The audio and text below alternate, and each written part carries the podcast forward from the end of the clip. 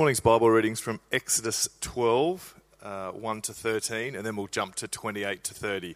And that can be found on pages 66 and 67. So, starting Exodus 12, verse 1 on page 66. The Lord said to Moses and Aaron in Egypt, This month is to be for you the first month, the first month of your year. Tell the whole community of Israel that on the tenth day of this month, each man is to take a lamb for his family, one for each household. If any household is too small for a whole lamb, they must share one with their nearest neighbour, having taken into account the number of people there are. You are to determine the amount of lamb needed in accordance with what each person will eat. The animals you choose must be year old males without defect, and you may take them from the sheep or the goats. Take care of them until the fourteenth day of the month, when all the members of the community of Israel must slaughter them at twilight. Then they are to take some of the blood and put it on the sides and tops of the door frames of the houses where they eat the lambs. That same night they are to eat the meat roasted over the fire, along with bitter herbs and bread made without yeast. Do not eat the meat raw or boiled in water, but roast it over a fire, with the head legs, and internal organs. Do not leave any of it till morning. If some is left till morning, you must burn it. This is how you are to eat it with your cloak tucked into your belt, your sandals on your feet, and your staff in your hand. Eat it in haste. It is the Lord's Passover. On that same night, I will pass through Egypt and strike down every firstborn of both people and animals, and I will bring judgment on all the gods of Egypt. I am the Lord. The blood will be a sign for you on the household where you are, and when I see the blood, I will pass over you. No destructive plague will touch you when I strike Egypt. Moving down to verse 28. The Israelites did just what the Lord commanded Moses and Aaron. At midnight, the Lord struck down all the firstborn in Egypt, from the firstborn of Pharaoh, who sat on the throne, to the firstborn of the prisoner who was in the dungeon, and the firstborn of all the livestock as well Pharaoh and all his officials and all the Egyptians got up during the night, and there was loud wailing in Egypt, for there was not a house without someone dead.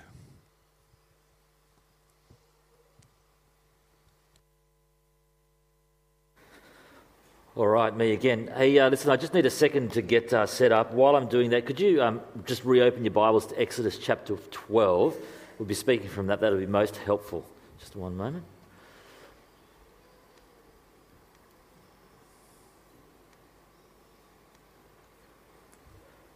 I'm going to pray and then uh, we're going to watch a short video because you like watching videos. You like watching videos? I like watching videos. And then, uh, then we'll get down underway. Let me pray. Heavenly Father, God, thank you for your scriptures. One of your many blessings, and we thank you for the Lord Jesus Christ, the greatest of all your blessings that you've given to us. So help us learn more about him through the scriptures that we might become more like him and in that way honour you. In Jesus' name, amen.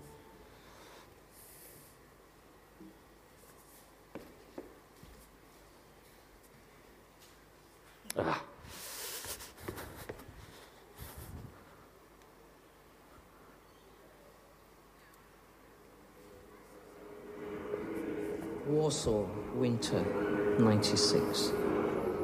Minus 17, and not a char grilled chop in sight. That was no way to spend Australia Day. We'll never let that happen to another Australian again. Commence Operation Boomerang. Right now, there's thousands of Australians stranded overseas. The snowball's chance in hell of eating lamb on Australia Day. Let's go get them. My finger's warm. That's bad. Let's go. 今日はありがとうございます。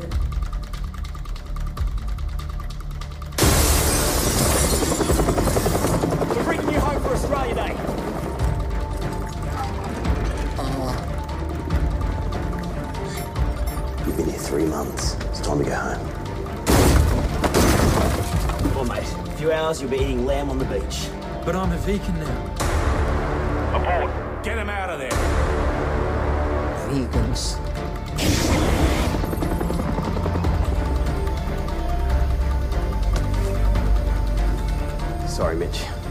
No one retires from backyard cricket. Gary, get out of the pool.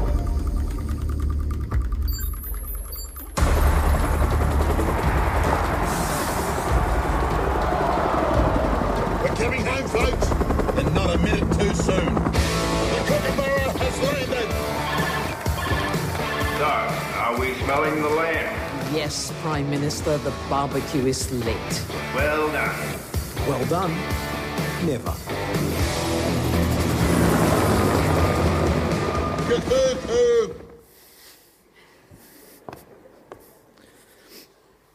I reckon uh, Australians are pretty partial to lamb, aren't we? uh, certainly on Australia Day, but I mean all year round, pretty much. But, you know, we're not the only country which loves the delicious red meat. Uh, if you were an Israelite in Old Testament times or a Jew today, lamb is very important. Can I say, if you're a Christian and lamb is not your favourite animal, something has to change. Don't worry about it. I'm not going to blow blowtorch your apartment like that poor vegan. How funny is Lee Lin Chin? Vegans. Uh, but we are going to look very carefully at Exodus chapter 12 and just ask the question what's with the lamb? Now, uh, just to bring you up to speed with our series in the Old Testament book of Exodus, which is what we're looking at all term, we're calling it Exit because that's what Exodus means. It means to exit, to depart, it means a way out. And we've seen already how God's people multiplied greatly in Egypt, but they were brutally enslaved by Pharaoh, king of Egypt.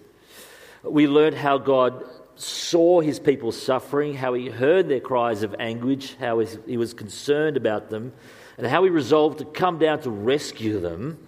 And he did that firstly by appearing to Moses out of this burning bush and revealing his name, uh, as Emily shared with us at the start I am who I am.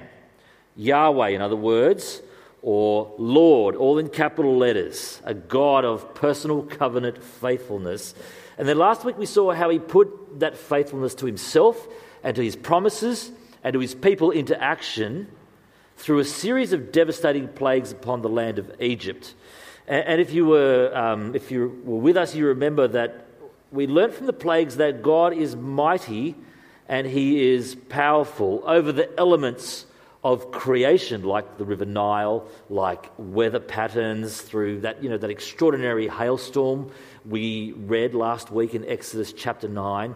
He's powerful over the sun, but we also learnt that he is powerful and mighty over the gods the Egyptians thought had power. Over, you know, Hapi, the, the god of the Nile, over Seth, the god of storms and chaos, over Ra, the sun god, and even over Pharaoh, the king of Egypt, who set himself up as God, supreme against the Lord, the God of the Israelites, the God of the universe, our God, foolishly. We saw that the plagues also teach us that God is just, that in his righteousness he deals with people according to their sins thinking especially of Pharaoh and the Egyptian people who served him in his monstrous regime. And it really was monstrous. And yet we saw the plague surprisingly reveal that God is also merciful, bringing salvation and deliverance to those who cry out to him in humility. And if you think about it, each one of those has a very practical significance for our lives. If God is mighty over the elements of creation and the gods and kings of the world, then he still rules over heaven and earth, and he's got the power to help us in every situation. That's why we pray, isn't it? Very practical. Since he is just, we can wait for him to judge his enemies. That means we don't have to lust after revenge. Since he's merciful, he will save us when we cry for help. And we can expect him to extend that salvation to others. Very practical things. But I remind and retell all that from last week because our discussion of Passover today falls against a very heavy backdrop of the tenth and final plague upon Egypt, the plague on the firstborn sons of Egypt, which reveals God's might and his justice and his salvation in the most plain and severe way. And if your pride had blinded you to God's supreme power through those earlier nine plagues, as it evidently had done for Pharaoh. Well, you just can't escape that reality now.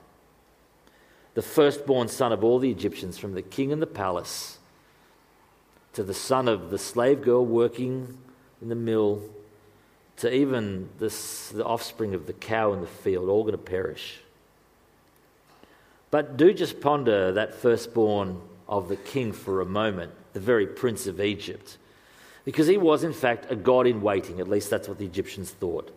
They thought that when this particular Pharaoh, this king, died, his son would become a god. But in the tenth plague, yes, even the prince of Egypt was dead. That god in waiting was no more. And the Egyptian gods of death, like Osiris and Anubis, they were also defeated. You know, they could not save a single Egyptian household, and yet no Israelite was touched.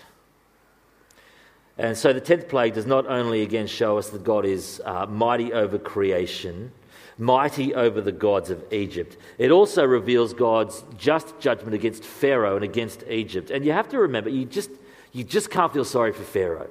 Uh, he is just monstrous. You remember that previously the Egyptians tried to exterminate all the Israelite baby boys by killing them at birth, then by throwing them into the river Nile to drown.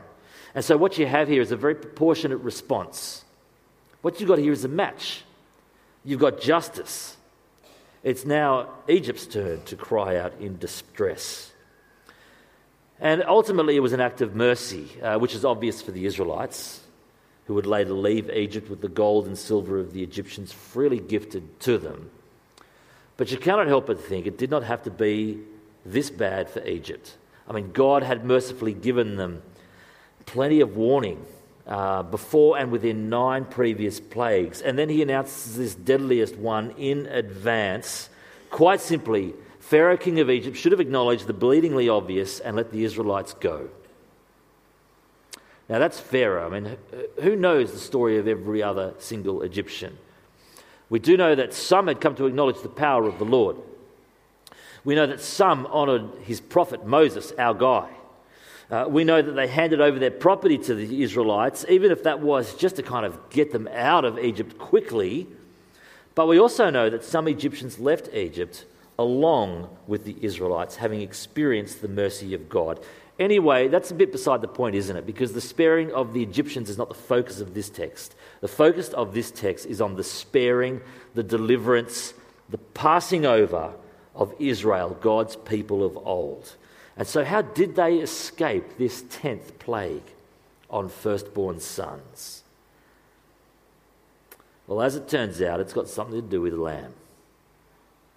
And specifically, the Passover lamb. The Passover lamb saved Israel.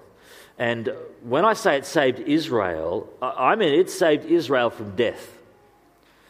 Now, when we think of the book of Exodus, typically we think about being delivered from slavery, about being rescued from oppression, about exiting Egypt. But with this threatened 10th plague, plague on the firstborn son, we are talking about being saved from death. We may not realize this, but just like the Egyptians, the Israelites were under a sentence of death themselves, as God would visit each and every home that night. They also were guilty of rejecting the word of God through the prophet Moses. We read later in the book of Joshua, they were guilty of sharing in the idol worship of the Egyptians. In fact, they were guilty of sharing in the same sin and rebellion that is common to all humanity, from Adam onwards, just as we are. And the simple truth is that if God had not provided a means of salvation, they too would have suffered the loss of their firstborn sons. Now, I reckon it'd be easy for the Israelites, natural, I guess, just as it's natural for many kinds of religious people to think that they're in a separate category from others, a better category, really, to think that they're, or maybe I should say, we're a better class of people. Friends, we will not see our need for salvation until we accept that we are guilty like everyone else, and we are completely subject to the just judgment of God. Egyptians, Israelites, us. And so when we look at this story, we're talking about a matter of life and death. But it's not just more interesting to the Israelites, it's also interesting to us. And uh, friends, that really is reflected at the start of Exodus 12. Uh, I hope you've got it open there, where we discover that it is such a big deal what's about to happen that God is going to create a new calendar for his people, the Israelites. Have a look, Exodus chapter 12, verse 2. Now, this month is to be for you the first month, the first month of your year. He's saying this is so important. The way that we measure time is going to change on account of this event. You know, there have been times in history, haven't there, where people have tried to change calendars to suit their own purposes. I think Pol Pot in Cambodia tried to introduce a nine day week to kind of completely isolate his people from the Western world. It didn't work out, as it turns out, because it's such a massive deal to create a new calendar. But what is about to happen to God's people, Israel, with this Passover is such a massive deal that it's worthy of throwing out the old way of measuring time in order to commemorate it. So it changes the whole calendar. And it involves the whole community. Every household, every family takes a lamb. And when God specifies what he wants from the sacrifice, kicks off the new calendar that involves the whole community, he's keen for there to be proportionality.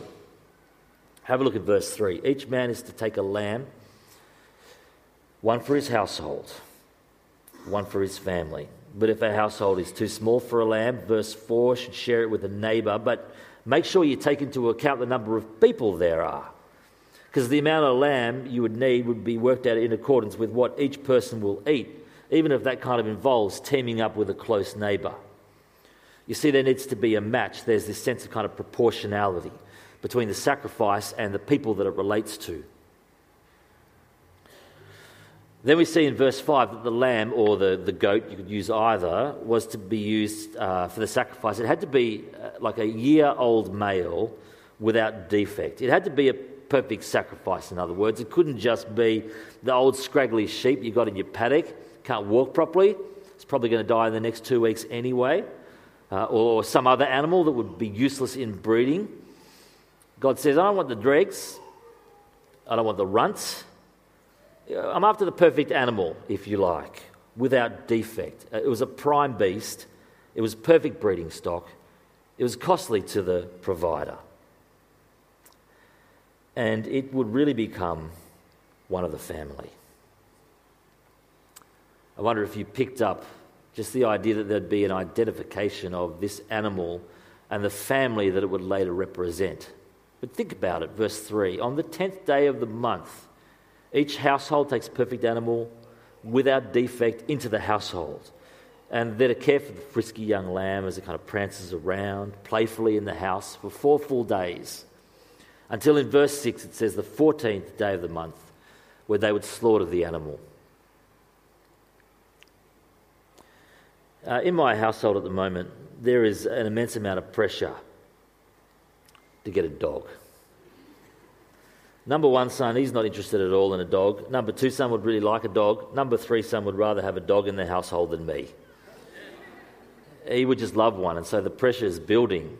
And uh, in the past, which I think I've shared with you, we've kind of looked after dogs um, that have belonged to friends for a week here and there. And, and that's been a mixed experience. Uh, some of those have been traumatic experiences like mainly for me, I think. I think the dogs have all enjoyed themselves. Some have been great experiences where our friend's dog has just sort of slotted into family life and we've all kind of enjoyed it. And see, here was I stupidly thinking that just a week here or there, like a little visit from Rex or Charlie or Rusty, whoever it was, would be enough for sons number two and three. But all it did was just pour fuel on their burning fire of desire to have their own puppy.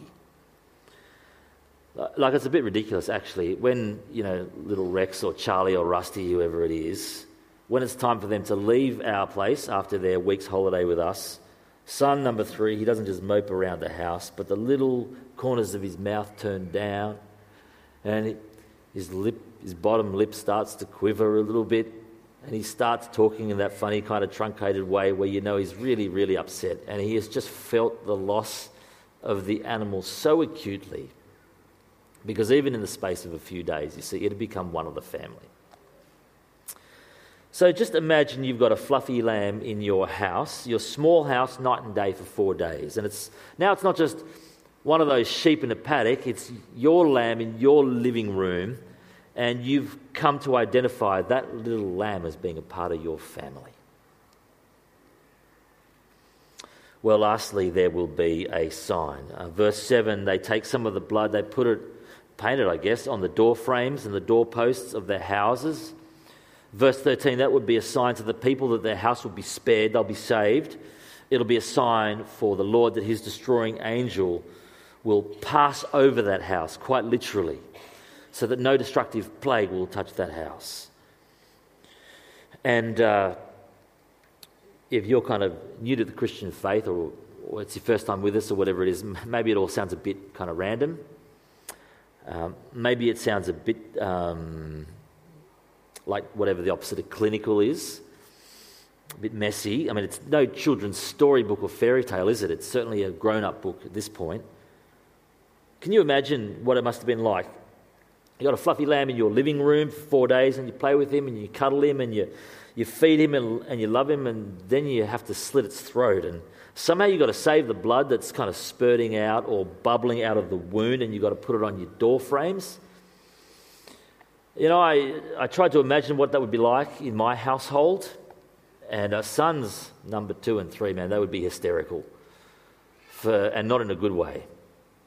And I imagine that son number one, who's not really into animals, he would look at me and he would say, Dad, what'd you go and do that for? and I would have to look at him and I would have to say, Son, if it wasn't the lamb, it's you. It's either the lamb or it's you, man. That's the way it shakes. So I realize it can all seem a bit random. And maybe it's, uh, it's a bit gruesome for those of us who've always lived in the city and we never connect eating meat with the death of an animal. But actually, friends, it's not random at all. The blood shows us that what is required for salvation is the offering of an unblemished lamb. In fact, anybody who wants to stand with God can only come on the basis of the lamb he has provided. It is always costly, and there is always blood because it involves the death of an unblemished one. And that blood, friends, it is not random. That blood signifies that they had a substitute, that a lamb had died in their place. It's either the lamb or it's a firstborn son.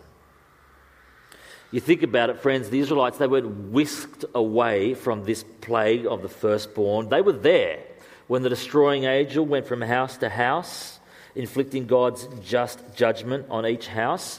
Have a look in your Bibles, verse 29. At midnight, the Lord struck down the firstborn in Egypt, part of his justice, part of his right justice from the firstborn of Pharaoh to the firstborn of the prisoner, from the firstborn of the livestock. The Israelites were all there. Verse 30 is true in its most literal sense. There was not a house in Egypt without someone dead. It's either a firstborn or it's a Passover lamb. That's how it shakes. And they weren't whisked away, but they were shielded from the same fate as the Egyptians because in their houses the judgment was poured out on a substitute, on a lamb who took the place of the firstborn son. Now, theologians, you know, Bible scholars, they sometimes call this substitutionary atonement. But in, essence, it means the punishment for one person's sin is taken by another who is called the substitute. It means this person, the substitute, suffers the punishment due to the other. It means the one person without fault takes the punishment due to another person with fault but only by dealing with it, by somebody taking the punishment or the judgment that is due to sin, only by dealing with it can God be just. And only by means of a substitute can God do a proper job of saving the Israelites, not just from the Egyptians, but from death itself. And so they lived through the terrible judgment of the plague on the firstborn, and quite literally, God passed over them, sparing them. And when Pharaoh tells them to go in verse 31, they leave Egypt in their millions. And you'll see from verse 14 onwards that this Passover it would be an annual celebration, commemoration. They'd eat bitter herbs because that would remind them of the, the terribly bitter experience they had under their slave drivers in Egypt. And they would eat unleavened bread, standing up, which would remind them that on that night there was not time to let the bread rise, for they would leave in haste. And they would eat a Passover lamb year after year after year because this Passover lamb saved them from death.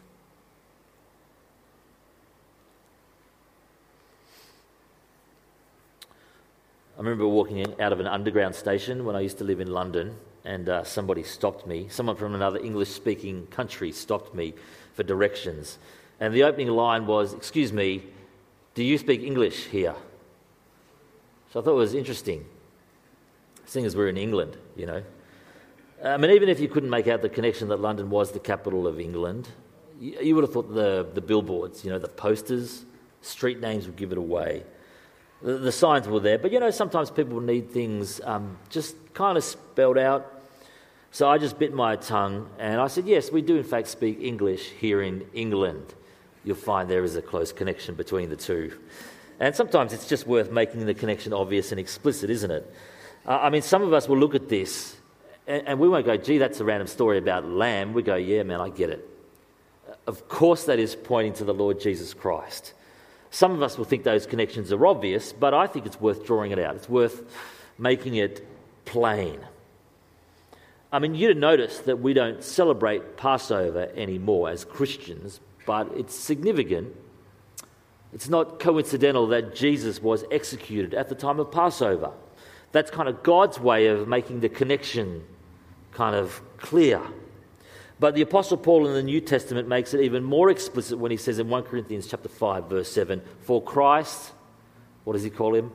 Our Passover lamb has been sacrificed. And that's the last thing we need to say today. Christ is our Passover lamb who saves us from sin and death. He is our Passover lamb, and he was sacrificed when he was killed on a cross in our place for our sins. That means he is our substitute to spare us from the judgment of God so we could instead be in right standing and in right relationship with God. But think about the connections. Like the Passover lamb in Exodus, there was a match, wasn't there, between the lamb sacrificed and the people in each household. Christ was the right match for us, He fitted us. His sacrifice doesn't come up short in any way, not being just a man, but being the perfect man and being fully God nonetheless. His sacrifice does not come up short in any way. Like the year old male kind of goat or lamb without defect, the unblemished sacrifice, Jesus remains a perfect sacrifice, the only person who ever walked this earth who remained sinless and blameless, so much so, so much so that the apostle Peter says in 1 Peter that we are redeemed with the precious blood of Christ who was a lamb without blemish or defect. Like the Passover lamb, he became one of us, a part of the family, if you will, walking the same ground we tread upon, breathing the same air that we breathe, not just for four days, but for 30 odd years, sharing our humanity and being one with us. And there are many other connections that we could draw. Jesus is our Passover lamb.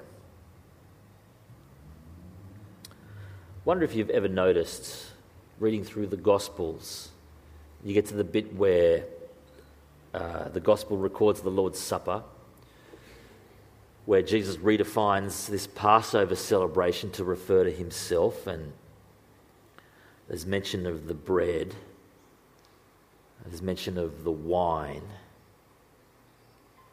There's no mention of lamb. I wonder if that's because the lamb wasn't on the table, the lamb was sitting at the table, about to be slaughtered the very next day. Friends, he is our Passover lamb who has been sacrificed. He was the right fit for us, he was a match. He had become a part of the family, identifying with us and he was the perfect sacrifice without blemish. The blood of the Passover lamb in Exodus shows us that what is required for salvation is the offering of an unblemished lamb.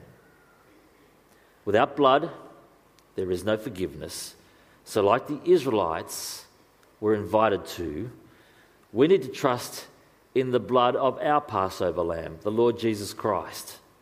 Just as slaughtering the animal back in those days, painting the doorposts with its blood, was an act of faith and obedience, we are invited to have faith, to trust in the blood of Christ, our substitute, which was poured out on a wooden cross, so that we might be spared spiritual death, which is the inevitable consequence of our sin and rebellion unless we turn to Him. We simply must see that for salvation, God requires the offering of an unblemished one, then and now. But it is delightful to see that what God requires, He also provides, don't you think? though it remains costly. The day of Abraham, God spared the life of Isaac, that's a single boy, with the provision of a ram. Here in the days of Exodus, a sacrificed lamb would spare a whole family. When we open the New Testament to John's Gospel, chapter 1, John the Baptist saw Jesus coming. He said these words Look, look, the Lamb of God who takes away the sins of the whole world. The Lamb of God who does not just take away the sins of one person or even kind of one family, but whose sacrifice can cover the sins of the whole world. That is for anyone who would turn and trust in Him. What God requires a perfect sacrifice, He has provided in Jesus. It's big enough to take away the sins of the world, which means it becomes of you and I to turn and trust in Him. And if you haven't yet done it, it is something you ought to do today. The act of faith and obedience that God requires of us this day is not to paint the doorposts of our door with blood, but God is looking for a humble heart and a contrite spirit that will turn to Him and say, I trust in you and in the blood of your Son. So let me ask you politely, humbly, respectfully have you turned to Him? And if you had, are you trusting in Him today? He is the Lamb of God. He is our Passover lamb, and He has been sacrificed. Now, friends, as we finish, we all know that Australians are uh, pretty partial to lamb, aren't we? Just tastes good. But what God has done with the Passover lamb in Egypt, and moreover, what he did with the sacrificial death of his son, our Passover lamb, our substitute, the Lord Jesus Christ, it is more than just good. By the blood of the lamb, we are saved from sin. By the blood of the lamb, we are saved from death. And nothing but the blood of Jesus can do that. Have you turned to Him? And are you trusting in Him for salvation? I'm going to finish our time by praying. Uh, the band's going to come up and uh, we're going to sing about this sort of stuff, but uh, why don't you join with me in praying?